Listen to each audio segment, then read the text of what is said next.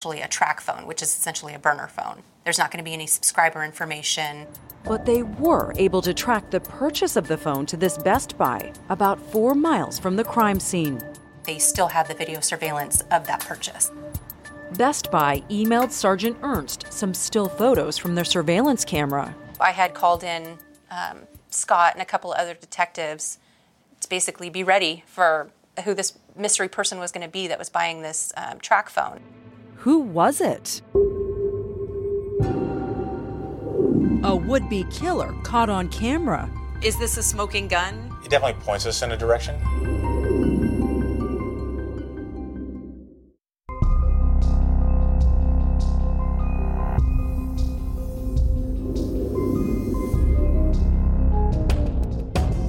My friend has just been shot.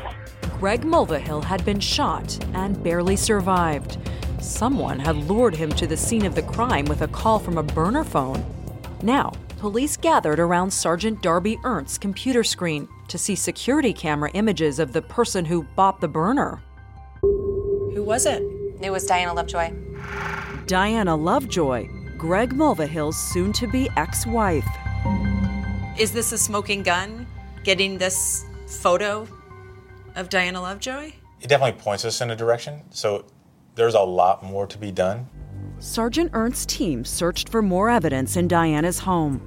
We were able to locate the clothing that she was wearing when she purchased the phone. Police had enough to arrest Diana and bring her in for questioning.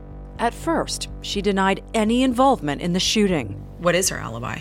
That she was at home all night long. She never went out. and police realized she might be telling the truth about that. Just because she bought the track phone didn't mean she was at the crime scene. Because Diana was most likely not the person lying in the grass in camouflage with a rifle. Fair to Correct. say? Yes. Fair to say. Did you ask her if she hired someone Yes. to kill Greg? Yes. No, I did not. Detectives pressed her, and Diana told them something they didn't expect. She starts to describe her relationship with her shooting instructor. Diana told police her instructor's name, Weldon McDavid. He had volunteered to help her um, protect herself from her ex husband. Weldon McDavid was the knight in shining armor to another woman in this area. Right. Yes.